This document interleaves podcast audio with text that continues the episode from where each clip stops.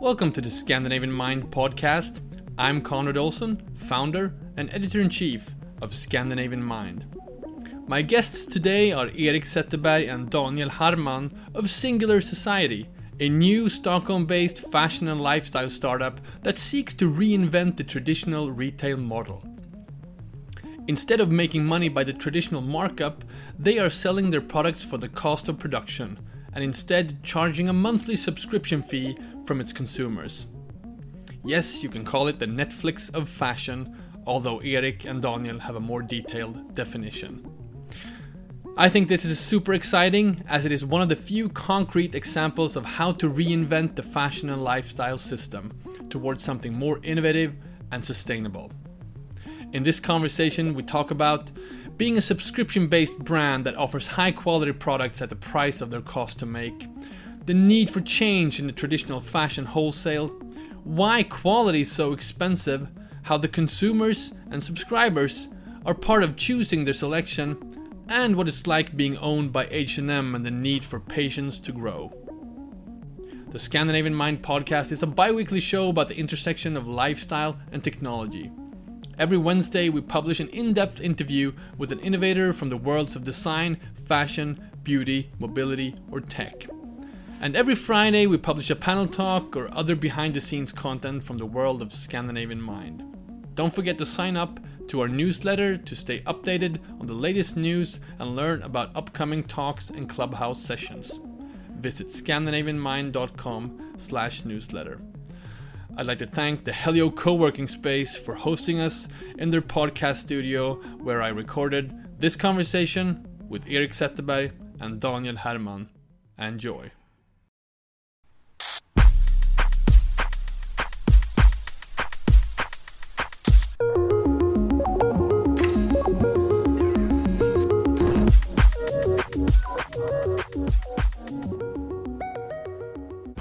Right, I am here with uh, Daniel Harman and Erik Zetterberg, the co-founders of Singular Society. Uh, welcome, guys.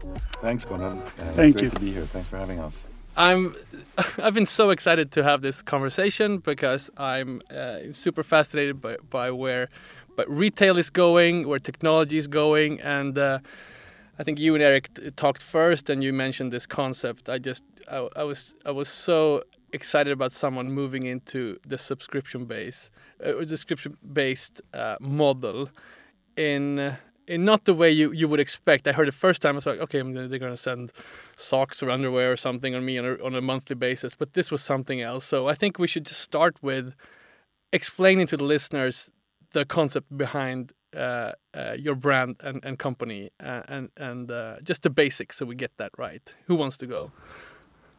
Uh, yeah, I'll, I'll give it a try. we, we struggle with it every day. Like it's, it's not that different, but it, but it's still uh, uh, it's fundamentally different. So Mm. so uh, we ha- we have found that it's a bit of a challenge to to explain it uh, at times, and uh, sometimes you get it right and sometimes you don't. But so Singular Society is a subscription-based uh, brand, and, and and what we do differently is that we we offer high-quality products at the price of what they cost to make. So, uh, in terms of a business model, our revenue stream is subscription fees over time rather than making money from what we sell. We see the products as a service towards our members. Mm. Uh, and in one sense, that's pretty straightforward. But uh, the really cool part of it is that uh, it fundamentally changes what's important to us as a company and the effect it has towards members and uh, not necessarily the industry, but the fu- fundamental mechanisms that uh, uh, that differs compared to how traditional retail has been built. Mm, mm.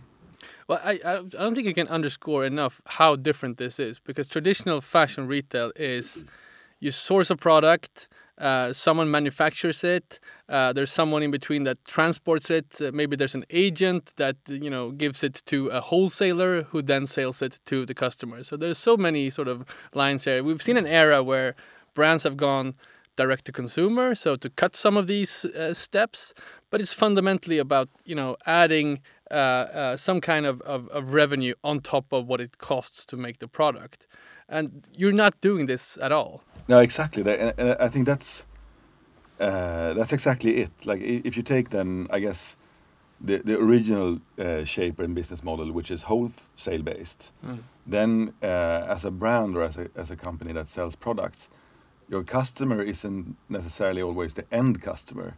It's the, the middleman that buys and sells your products to, to the middleman. So there's a, there's a disconnect in terms of owning the relationship with your customer. Mm. Your customer is the store that sells the products. Uh, I feel a bit bad for taking this one because this is actually Daniel saying normally, whereas, but I think it's very illustrative. It's uh, in a normal retail relationship, you have the company on one side and you have the customer on the other, Mm. and the company makes uh, its money from the products it sells, uh, and the customer is looking for high good value, and they contradict each other. So somewhere in the middle they have to meet, and, and that most often means uh, that there's uh, significant compromises being made for, for both to leave, you know, fairly happy. And and uh, what you don't talk so much about is that, from a customer perspective, when you pay full price for something, you also pay for all of the unsold goods and and the uh, the, the the products that have been sold on sale because that's part of the of, of the of the model. Whereas in our case, we see our products as a service towards our members. So we're not really running towards each other. We're rather, we're aligning each other with the Mm. membership, me- um, the members' need, uh, and that changes everything, in, in our opinion.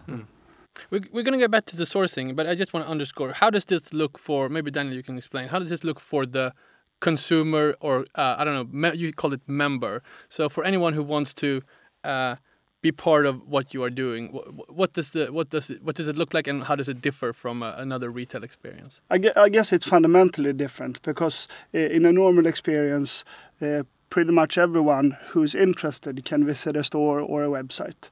Uh, that's the same for us. We we have a physical experience. We also have a website, but to be able to buy our products, you have to become a member. So uh, it starts with. Uh, you signing up on a waiting list, and the waiting list for us, uh, it's not a waiting list to make this uh, an exclusive experience. It's not that we want to sort of tell that certain people can be part of this and others have to wait. It's more for us to be able to control service so that we make sure that everyone who becomes a member can be treated the way they deserve when they give trust in us as a company. So you, you sign up on that waiting list. When we feel that you know we are good enough to to onboard you as a member, you decide on a membership plan, which basically gives you uh, a right to product allowances to consume products every month. Uh, and we have today we, the only thing we know today is pretty much that you know we, we're trying things right? So everything you see is us trying. And most likely most of these things we will learn that it works a little different than how we planned it and we will sort of continue to adjust and, and refine everything. But today we have two levels. Uh, and the first one gives you five, and the other one gives you 25 allowances. Uh, and basically, we, we look at them as single or, or, or sort of family households uh, because we also understand that you know it might sound a lot to consume 25 products, uh, and this is sort of connected to to the assortment strategy that we have, and I'm, I'm sure we're going to come back to that Yeah, a little later yeah. too, to sort of reason around, you know, how, how can you consume 25 products? But but that's the first step, and then uh, you know you you give us your confidence, you pay a monthly fee to Singular Society, uh, and then you know we give you the chance to buy state of the art products that you know we hope will sort of serve you uh, serve your daily life basically, uh, and and you will be able to buy these for for the price of what what they cost to make. Right. So, um, And I think that's also like that's a big difference because we don't make products products uh, in hopes of making a profit. We make products to service our members' needs and wants. So our only agenda really is for you to be happy with what you received and that we fulfill the promise of uh, delivering really high quality. so and, and you need more members. That's how. That's the. At some point, that's that's the end game for you guys. I guess it's you know, and it's fascinating, right? Because we, we have both worked in in traditional retail for a really long time, and and I think it's also it's important to state that you know we don't see that the more traditional business models will die. This No. is not you know the only thing that will that will live is subscription based. That, that's not you know our our claim. So th- there will be plenty of of successful players in different business models. We mm. we sort of foresee, but but what's really interesting is that it's almost like you run two businesses. You have a service business where we don't I mean, my my goal is that we don't make a single. I don't want to make anything on that business. I want it to be as close to zero as possible because I want to give every all the value to the member, basically. All the value of the product. Exactly. Uh, so so that's one side of it, right? So um, and that's as we look at the product as a service. Uh, our only view, like Erik said, is to make you happy. Mm. Th- there is no business agenda in that part of the business. Uh, and then the other part is obviously us being a business where we need to find smart ways of operating a business based on the subscription fee. And of course, the more members that we can attract with this concept, the more revenue we will get from su- subscription fees, the more sort of efficient ways we can find to operate that business, uh, the more sustainable the business will be because we, we will sort of create meaningful growth over time. So it sort of works. It's it's almost like you run two businesses in one. Right. And and also I think because we have we have developed different scenarios, uh, and what we found is that it can operate and function without a, a huge amount of members. But then again, that also affects the offering towards the members. The larger it becomes, the easier it is to service many different needs. And also the pricing, I guess. What, what's uh, what, what does it cost to become a member? Just to give us the.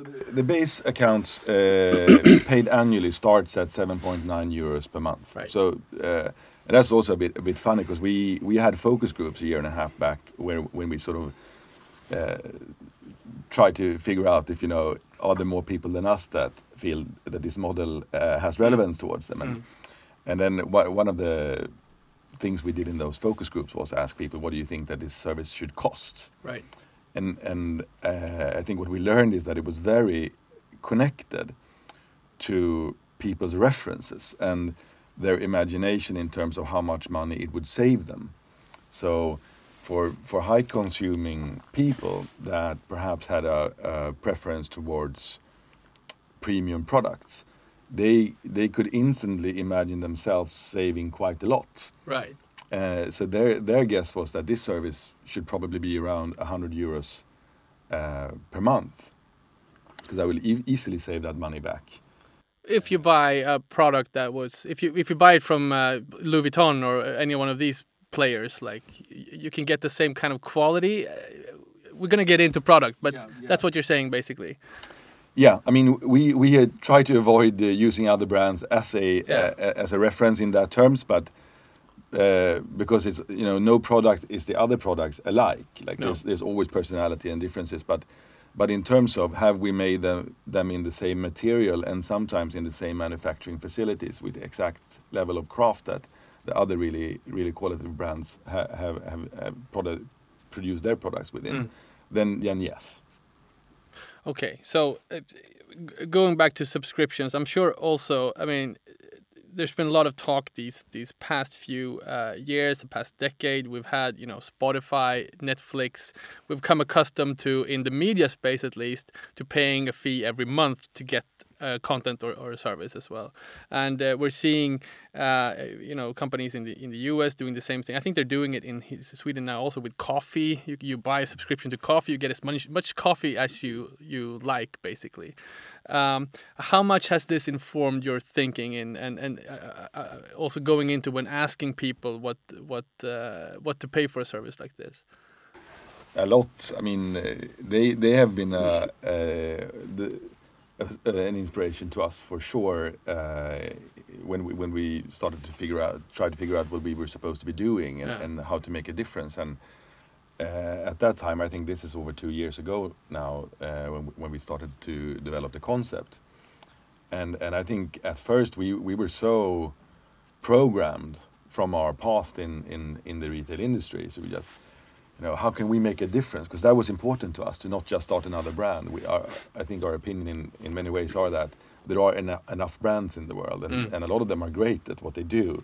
So that's not necessarily what the world needs, just another brand because we want to. Like, how can we make a difference? And and at first we, uh, apart from a billion really bad ideas that we had, you know, and, and started to, to look more at the, at the at the value side of it. That the the pain point for customers is that when you venture up in quality, because of the traditional markups that the industry adds, uh, then quality becomes very, very uh, expensive, Mm. which means that it's niche and and that, that high quality is not for everyone. And, and so that was sort of the problem that we wanted to address and hopefully contribute to changing and, and making it more accessible for a larger group of people.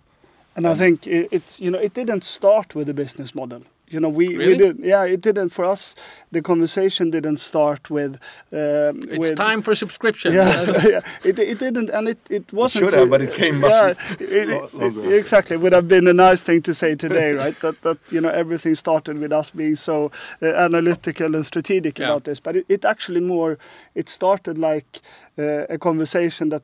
That has never ended in a way, you know. When when you work together for a long time, and sort of friendship and being colleagues, uh, they sort of go into each other, right? So you, you, you sort of you have this dialogue in your life that moves between uh, you know what what you did tomorrow or ye- yesterday with your family to you know what are we going to do with the business today and and we uh, we sort of started discussing uh, problems that we saw in the industry Mm.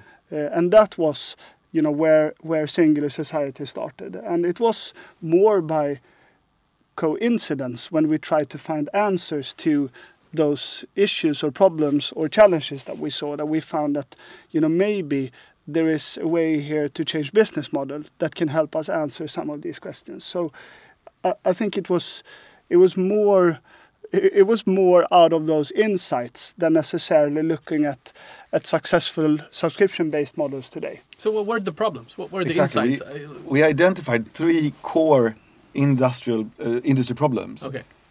which is on the customer side we've already covered like why is quality so expensive does it have to be uh, and w- because it becomes for so very few then and on the on the business side of things we it's, it's risk and cash flow heavy.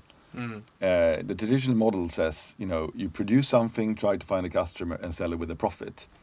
And and uh, especially if you're into anything trend driven or so on it's it's quite difficult to achieve that. And Mm. and uh, also with the distribution channels and so on that we talked on before it's it's it's really hard. And and it generates very few winners. Uh, uh, there are some really shining examples of the opposite but as a whole and it's been decreasing uh, for for several years Yeah. and uh, and then the the third one is more covered around you know responsible production and, and sustainability where where uh, one thing that's pretty hard to address as a traditional business is that you know make things that deserves to have been made and and and to try and make things that really genuinely lasts over time Mm. uh, that is a healthy approach and a responsible approach uh, to products, we think. Uh, so if that was the sort of the, three buckets of, of, of insights or, or main pain points that we saw, then then uh, I think we spent six months, you know, trying to achieve anything with the traditional models in terms of saying, okay, what if we skip marketing? What if we skip physical stores? And uh, and all of those can have an effect, but but not a substantial one. Then it means that you know you skip marketing, and then yeah, we can sell things then for seven percent less. Right. But but it's not disruptive in any way. It's just yeah, it would be a decent price, but how are we going to tell the world that these products even exist if we don't do marketing? And you just really you, you couldn't get anywhere. And I think that's when we went into more of a sort of macro perspective. Okay, so what other success stories are there in, in industries that we can be inspired from? Mm. And and the shining star in that sense, I think, was subscription-based models that has been the ones that we think has helped people in their lives the most Right. to, for the better uh, lately. I, I mean, uh, definitely for me, but I think I speak for most when I say I don't miss the CD disc. uh, like, like The vinyl maybe, but not the, the, CD. the vinyl, yes. Like uh, I actually had a nice vinyl player back in the days that I sold because I felt like I will never use it. Yeah, and now I feel like yeah. it would have been nice to Yeah. to have, have held on to it. But the CD disc was just never a good thing. You had you know go venturing out and buying a CD disc, coming home, and then after a couple of listenings, there was a scratch in it somehow, and uh, it, it stopped working. And so so. Netflix and Spotify is really good examples in that sense that we think that they've really solved the problem. Mm. They, and they've made life slightly better for, for a lot of people, and uh, and that inspired us. So so we have used them as a reference, even in writing, saying like this is Mm. Similar to Netflix and Spotify, but we've also learned that it's like a double-edged sword in many ways because at the same our business model uh, and how we can thrive over time is similar to their model, but in the end we're also selling something so it's also Yeah, so, so so, also different and, For, for and the it has been customer, they're getting charged twice. And uh, Exactly, When it comes to Netflix, it's it's just once per month. Uh, and we have feedback back like that so we, we sort of toned that down a little bit i guess uh, but we're we're um, what do you mean tone down? Be- no, but because we, we want to you know try to the best of our ability to be clear on, on wh- what this is and how it works and why it makes a positive difference to people. So you're not going out saying we're going to do the Netflix of fashion. no exactly but, and and but and when we've referenced those subscription services that basically has an uh, infinitively amount of content that you can stream over and over again it's uh, it's landed differently in people so someone asked me at some point like okay so uh, I'm now if I now subscribe, will I get the things or? Uh, I, thought, I, thought, I think we've landed in the fact that it, you know it's slightly confusing. Uh, it, it can probably because you know and you you can probably feel this in our conversation this is new to us as well Sure. I mean, that's why it's so uh, exciting. Uh, but let me ask you this. Because the way you, you set this up and the way you define these three areas that you wanted to address, it seems to me that thi- this, you know, it had to be some kind of premium like service. It had to be a quality of product that uh, it, it, it's not, you know, fast fashion and uh, it's not the sort of, it have to cost something, right? Because it doesn't have to be, but we think that's where we can make the biggest contribution and the biggest difference. Right. But the model could probably work on a, on a, on a lower end scale as well. But we, that's not what the world needs. But do you think do, that's that was my question because I mean you both guys have experience working with uh, H and M, which is our, our, our big Swedish uh, retailer, an example of this, and uh, I, I, I'm guessing that's where you guys uh, met. Uh, but do you think there's a way for, for to do this at that uh, price point? I think there is. I mean, this is so early for, Mm. for our industry to, and it's also a little bit difficult to talk about our industry, right? Because Singular isn't a clothing brand. No. Uh, it could be a cookware company or Yeah, know, it because could- you, have more product. You're more like a general lifestyle brand Yeah, or broader lifestyle. Okay. broader lifestyle and we're also completely member driven right? Right. so if if our members down the line will tell us that you know what guys we we love the products but we really love the things you're doing within homeware or cookware then we could become a frying pan company Uh, there, there is no you know th- th- there is no prestige in that for us we, we just want to serve members so so i think that's one uh, that, that's also an important part to Mm. to use when you sort of talk about singular and, and what singular is. Then I think you know this. There's no hidden agenda in terms of you know we really want to make this. Like if if, if the members say, you know, we're more interested in this than that, then we'll pivot that way. And then I think you know we will see. I would imagine this is my guess at least. I would imagine that we will see this business model being used in different categories through different price points. Uh, and I think there will be successful players in all different price points and categories because uh, it, it's not really in the price point as such. Then it could be that it works better uh, in in certain areas, uh, but, but we don't really know that yet, to be honest. So, so I wouldn't say that it's only a business model for for premium products. I think the reason why we ended up in sort of this in this position is that we uh, and, and I I listened to. Uh, to the episode you had and the talk you had with uh, Paul Dillinger, right, from Levi's. Right. Uh, and I think that was an important, you know, that aspect that Erik talked about as the third point, you know, actually uh, being more responsible in what we're producing. Uh, I think that was key for us.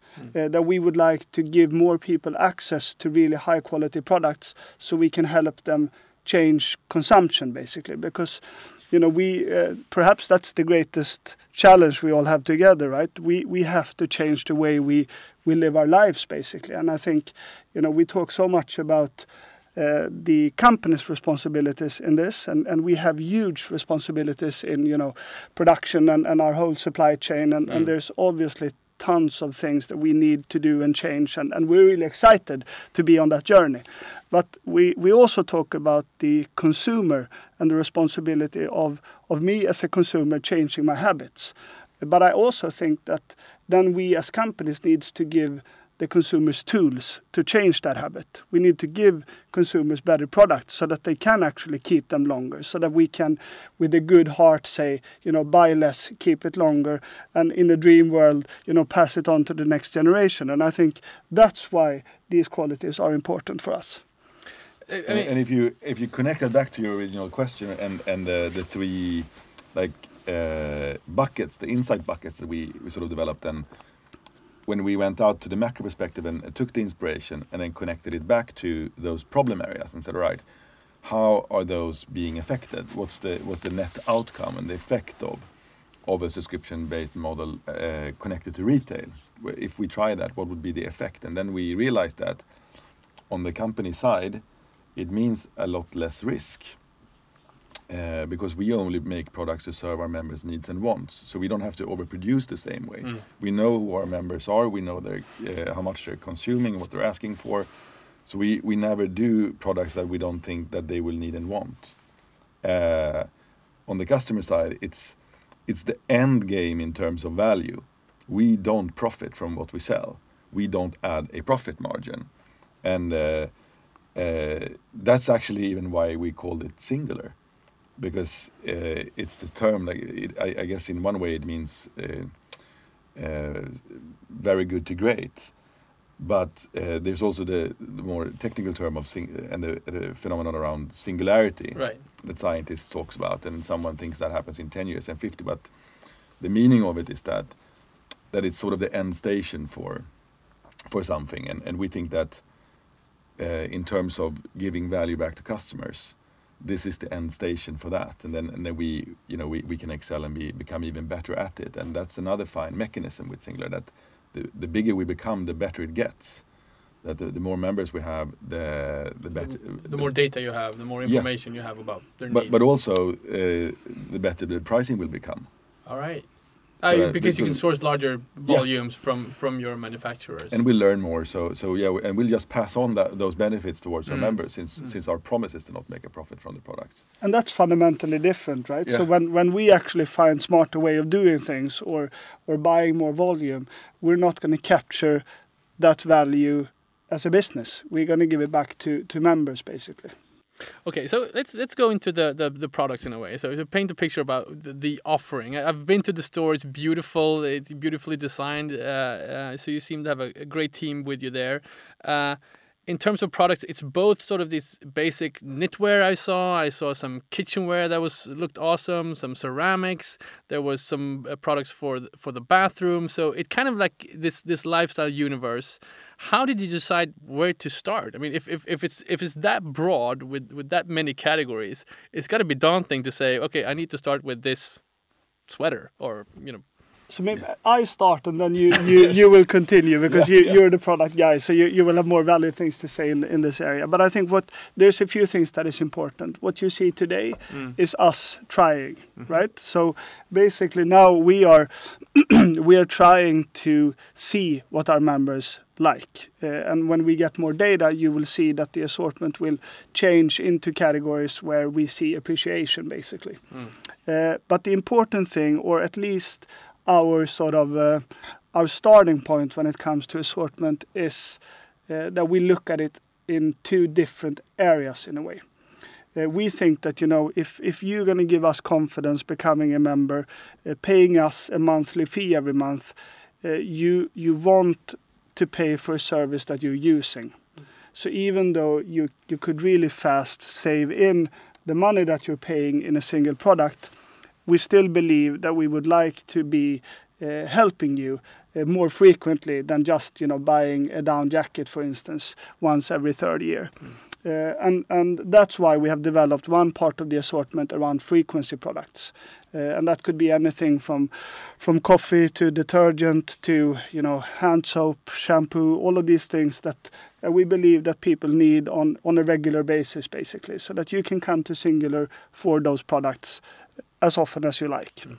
And then the other part is more connected to to drops with product where we can or where we have found uh, extreme value that we would like to give back to our members. And that could be you know down jackets or or it could be um, wine glasses or you know whatever it might be that that in the end our members needs and wants basically. So we, we try to look at products in these two sort of areas of development.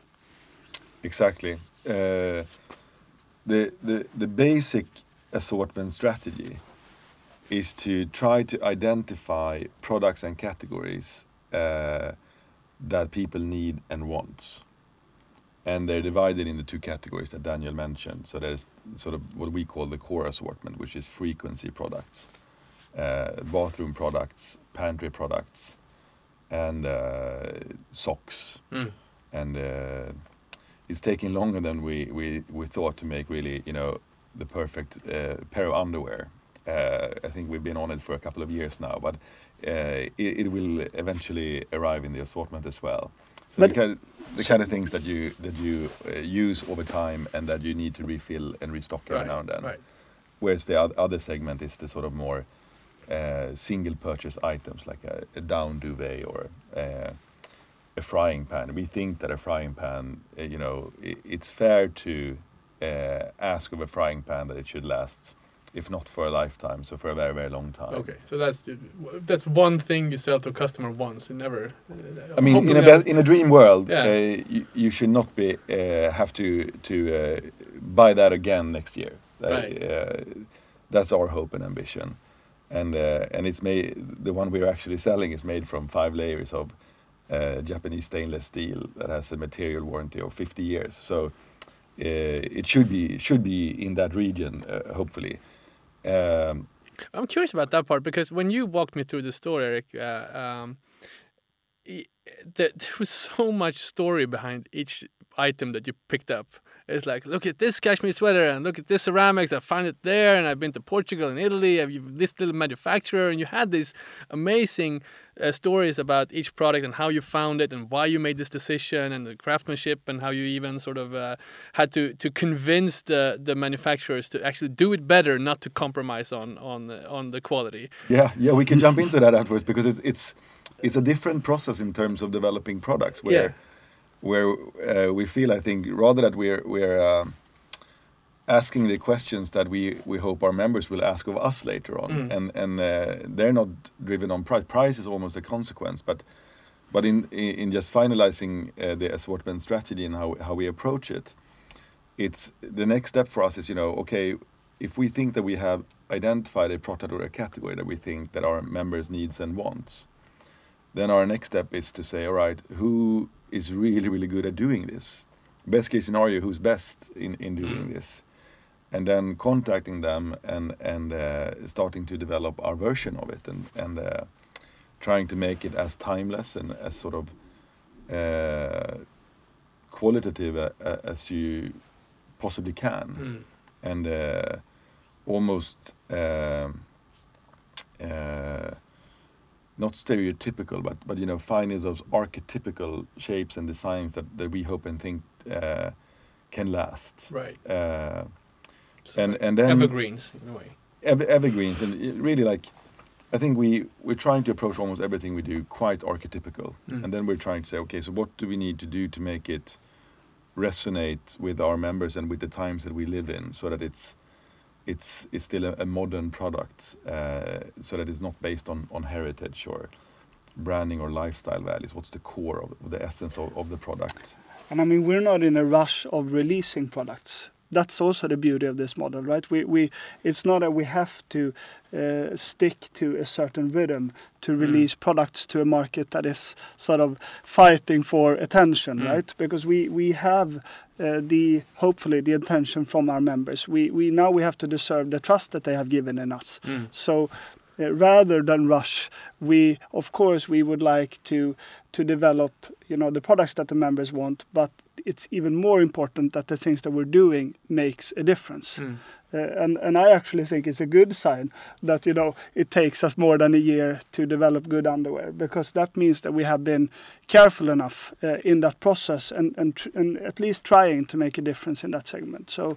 Um, And the- exactly, and the last control point is that you know when when we've identified the products and and the correct the right partner to do it, and then developed our version of it.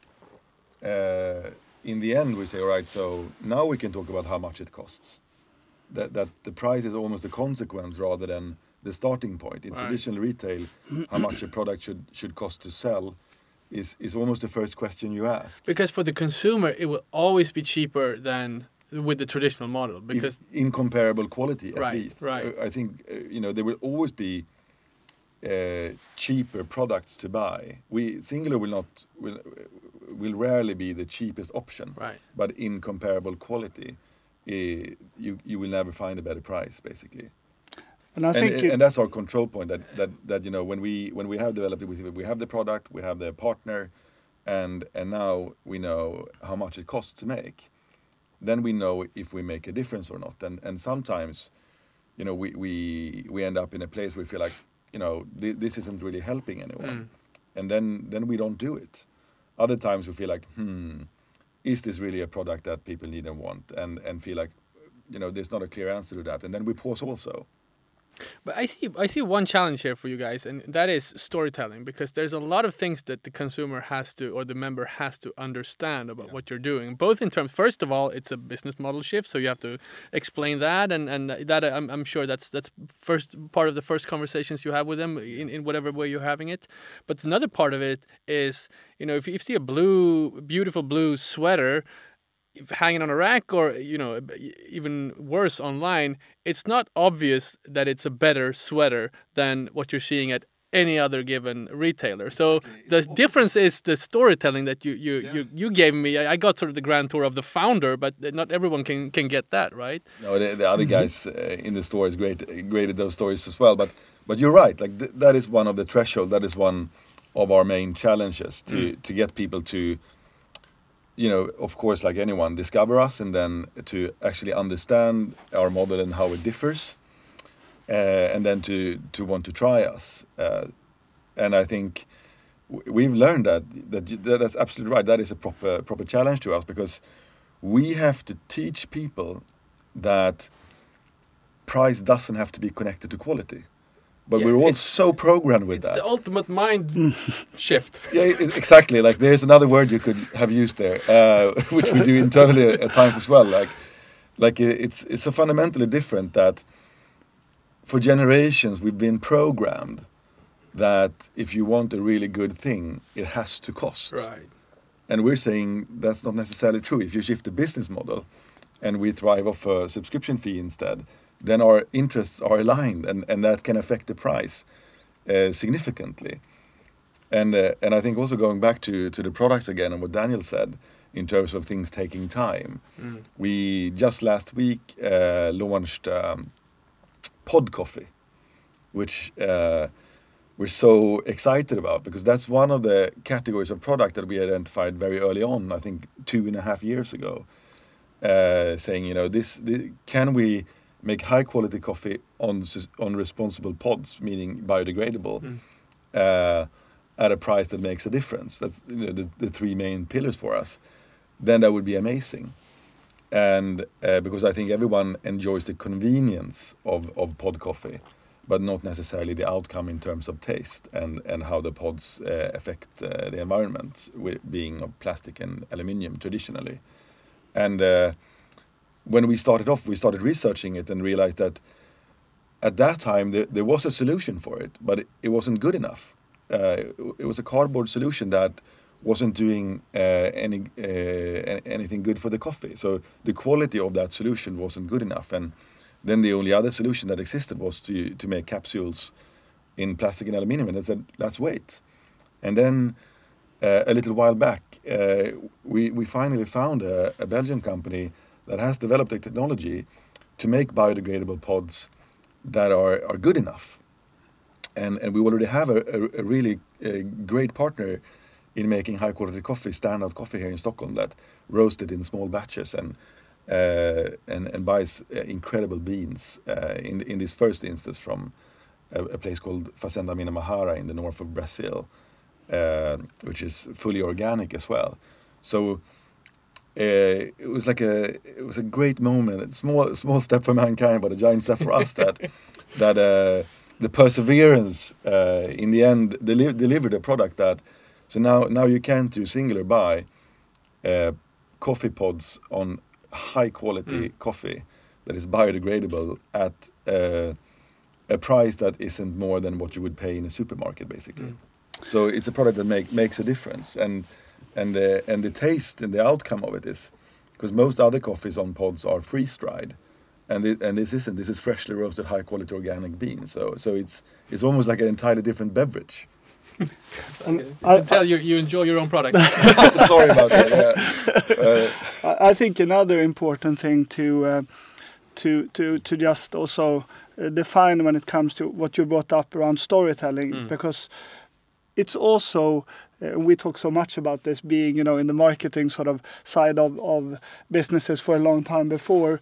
I think it's important for us to not rush uh, because you know our sort of if we could if we could dream, the storytelling comes from the product and the member. right. Uh, so, you know, our proof is in that product. We're going to spend every little energy we have to make extraordinary products. We're going to try at least and and spend uh, a lot of time making sure that our members, you know, get experiences and services around that product that sort of gives us uh, the trust of continuing doing so.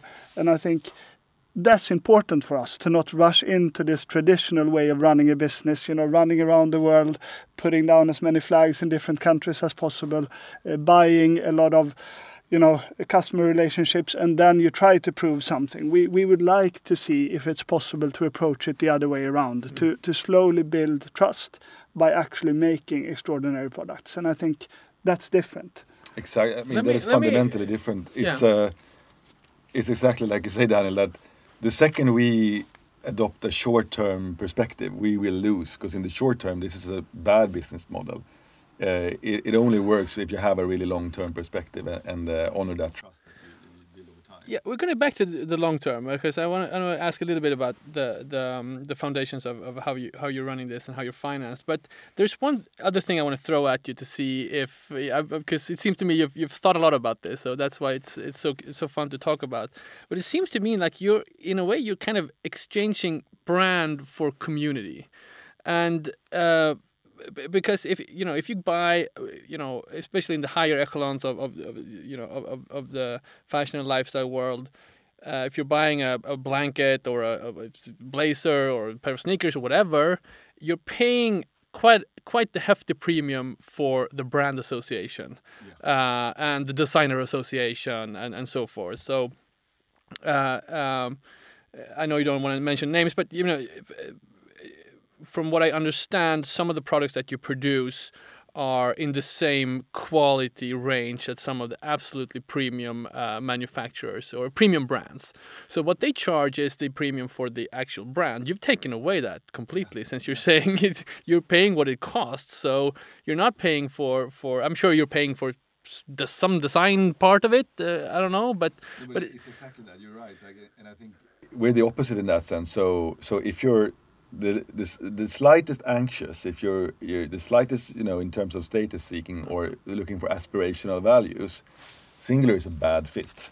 okay, that's, that's clear. Uh, I mean, we, we're about the value of the product. So we, we're, we're a promise-driven brand, and we, we want to create that the, the value in the product. And it's, and I guess it's more on a personal note. But for me, and I think for many others, it's I want the quality, but I don't always want the the logo attached to it. Uh, so so we're more for them. I think here also you're gonna now you're, you're running into a, a conversation that we have every day because we also, you know, just like our members, I assume we we we don't have the same view on everything, and I think, uh, you know, we uh, what's important. I'm going to steal something from you now. You stole something from me before, uh, so you know what's important for uh, for us is. Uh, and, and I can see myself in that. In certain categories, uh, there are brands that I truly respect that I that I would I would actually be happy paying a premium for that product because I believe in what they're doing, perhaps what they stand for. Uh, it's important for me to to feel connected to you know the values that is sort of built around them. Uh, in other categories, I'm not as concerned about that. I want really good products, but I don't want to pay the value of whatever brand that is sort of behind it. So I, I think there are a little bit different in terms of members, right? And and we usually, or or you usually say a really good sort of uh, way of, of defining this is, you know, if if you're a member, uh, we don't expect you to abandon all the brands that you love. Keep Right. the brands that you love. For everything else, you can use singular. So, Exactly. so, so it's a complement. It's not a substitute in, in that sense. and it's and it probably most likely differs for people in terms of you know where is my passion? I really like this brand. I really, like the product that they do in this category.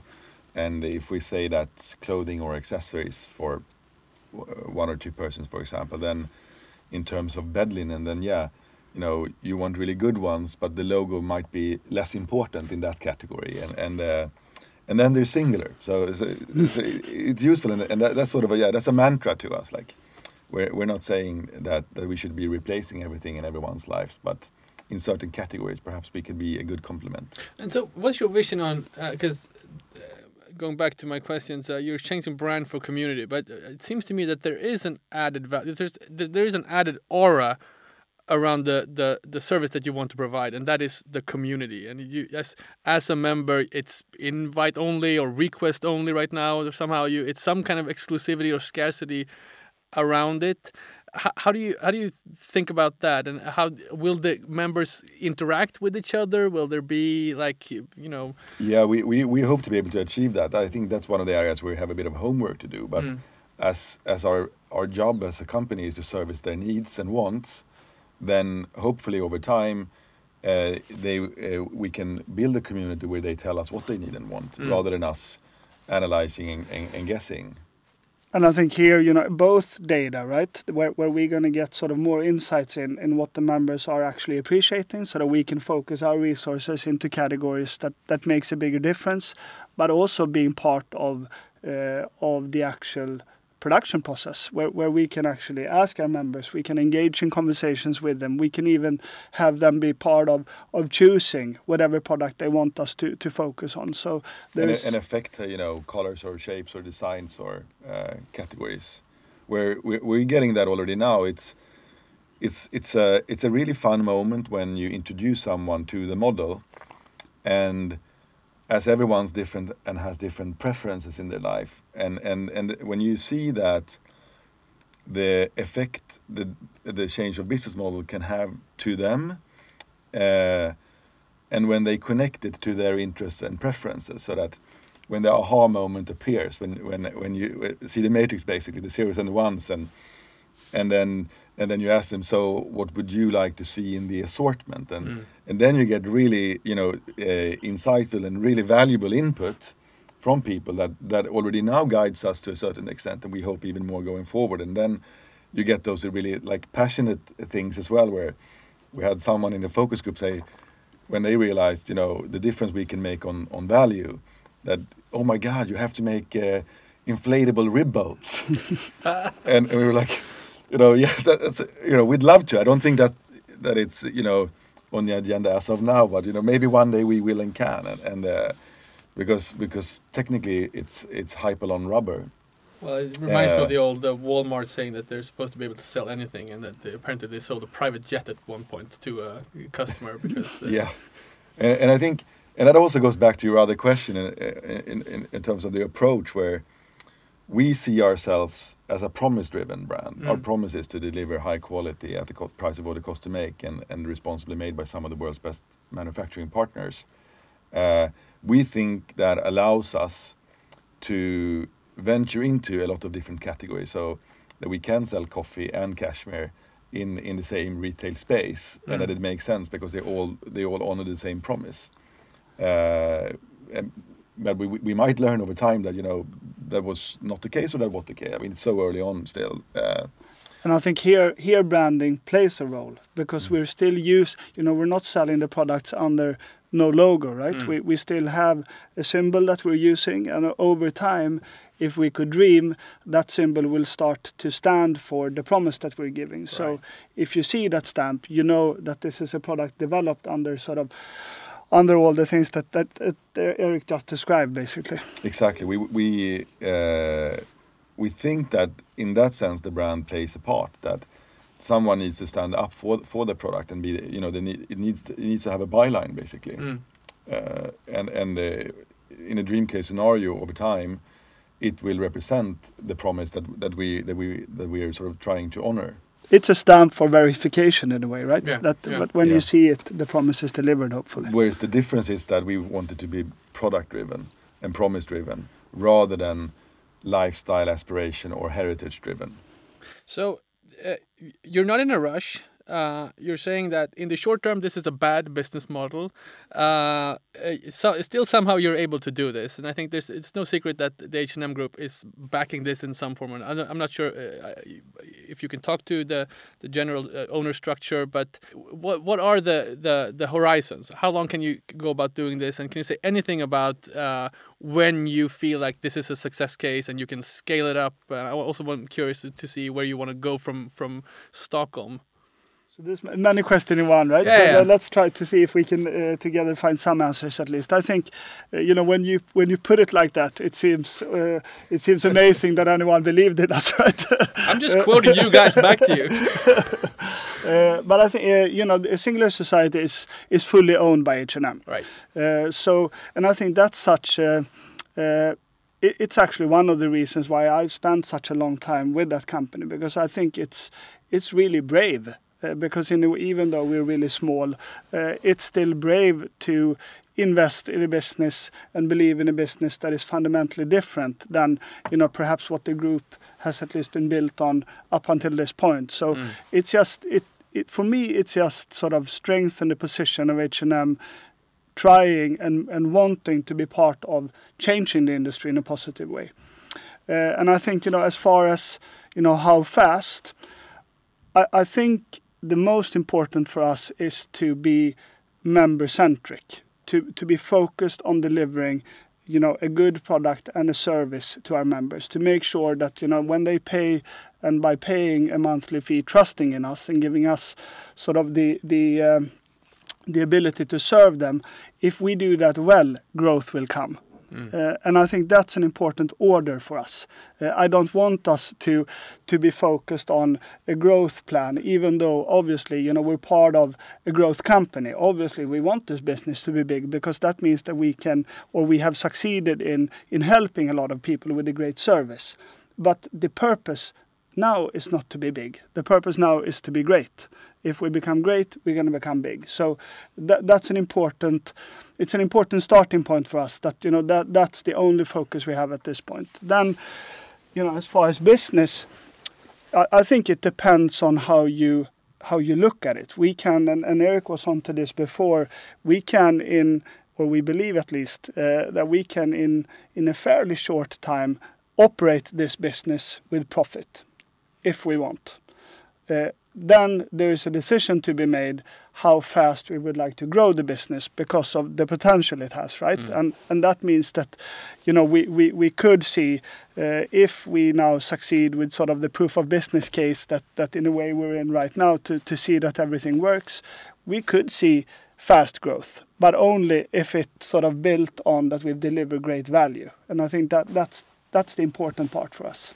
Yeah, and also I think clearing up uh, what you mentioned about sort of the the waiting list and the exclusivity and, and scarcity around it. I think uh, I think we understand that it can send those signals to people, but the purpose of it is not to be excluding. Uh, it's it's really as we ventured uh, into this last fall, late fall, and now roughly six months in, and knowing that it's it is fundamentally different. We we just you know wanted to stay a bit humble in saying, uh, tying back to what Daniel said in terms of you know, let's make sure we know how to create happy members first, and that we're good at what we're doing. And as we started off so small, it also meant that uh, we had a very low inventory on a lot of products, and that we knew very little about how many people would want to to buy and get. So the waiting list has been a way for us to grow in a controlled way in this first phase. So you don't want members that are that can't buy products, basically. I think we want to make sure that when once you become a member, that the service Singular offers is good. Right. And and if we had uh, opened it up, uh, we had most likely seen uh, a significantly higher growth rate in the beginning. Mm. But then maybe 75% of our assortment would have been sold out, and and we think that would have left a lot of unhappy members. And and as our focus is on the long term, it's more important to to make sure that whoever comes in actually enjoys the service. Is is this a way for H&M Group to test and experiment? Are you a lab to experiment a new model that they can apply to their other brands? No, uh, um, uh, we, we're not a lab, but thought. yeah, it's a yeah. We, we're not a lab. Uh, we are an existing business, right? So it's not that you know we're doing this as a fun project to see how things work, and then we're going to apply learnings from that into other parts of the group. Obviously, though, a big benefit of being a big group is that you can draw learnings from one another, and you can understand how different different things are working, so that you know different sides of the group of course could apply some of our insights if they want. That's you know that's not in our hands but but we're, we're not a lab in the sense that that singular society is supposed to be a test that gives insight and when the insights are sort of gained uh, they're Mm. going to be applied everywhere else and singular will sort of step back. We we believe in in building this business um, so. And, but it's a cool and big thought that we we would potentially, hypothetically in the future, uh, inspire large companies to pivot to other business models. Uh, I think in terms of of a H&M group, we're not the, the right person to answer that question, basically. I, I get it, but you, I, it's, it's somewhere in the early uh, uh, uh, minutes of this conversation you used the word disruptive. So I'm thinking there there is an. I mean, when you think about how to do things, you're thinking about for yourselves, obviously, but you know, in a way, to extension of that would be others should do this as well, right? So But I think that that goes it goes back to uh, I think we mentioned this before also. We don't we don't claim that this is the only way of doing business in the future, uh, and I don't believe that either. It's it's an alternative way of doing business, and I think uh, in that essence, it's really it's important. I think that big groups and companies uh, like the one that is sort of owning singular is open to explore Mm. that they don't believe that they sit on an answer that's going to be valid for the next hundred years that that they're open to see uh, changes in you know supply chains or in pricing or in transparency or in ways of just doing business. Uh, and i think you know our owner has always been that has always been on the customer side of things. Uh, and and it's just inspiring to see that even though now H&M is really big they still have that in them that that they want us to to explore things basically.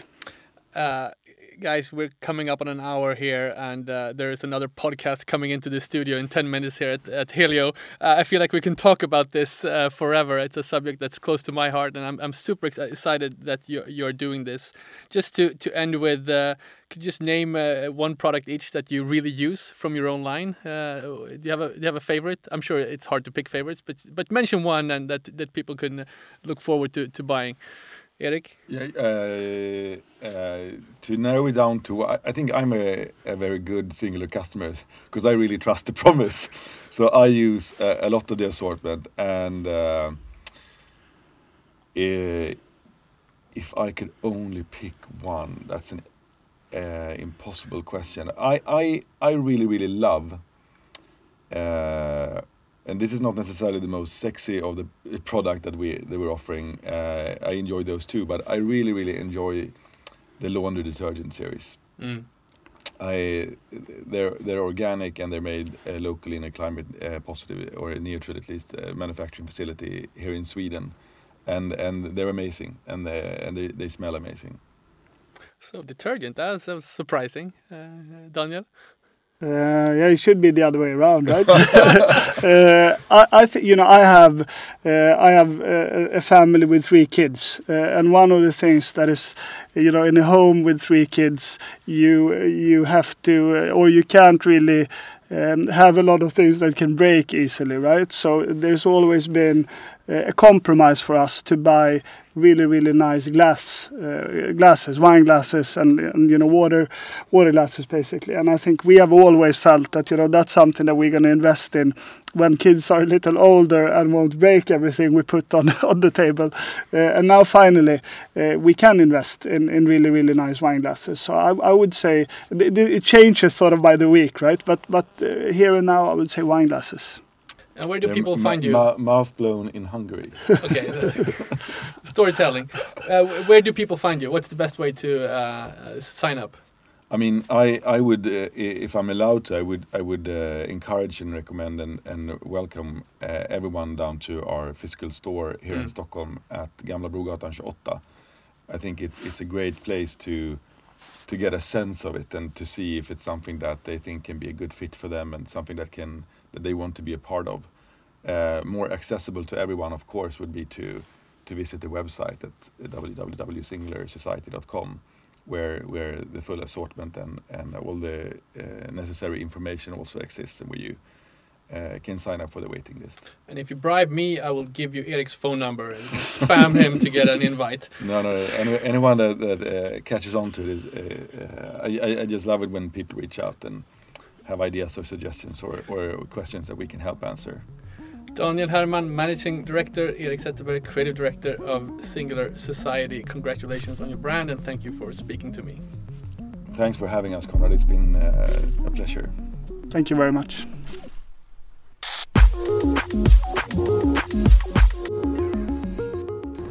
You've been listening to the Scandinavian Mind podcast with me, Conrad Olson. This show was edited by Erik Sedin. If you liked what you heard, follow us on your preferred podcast app like Spotify or Apple Podcasts.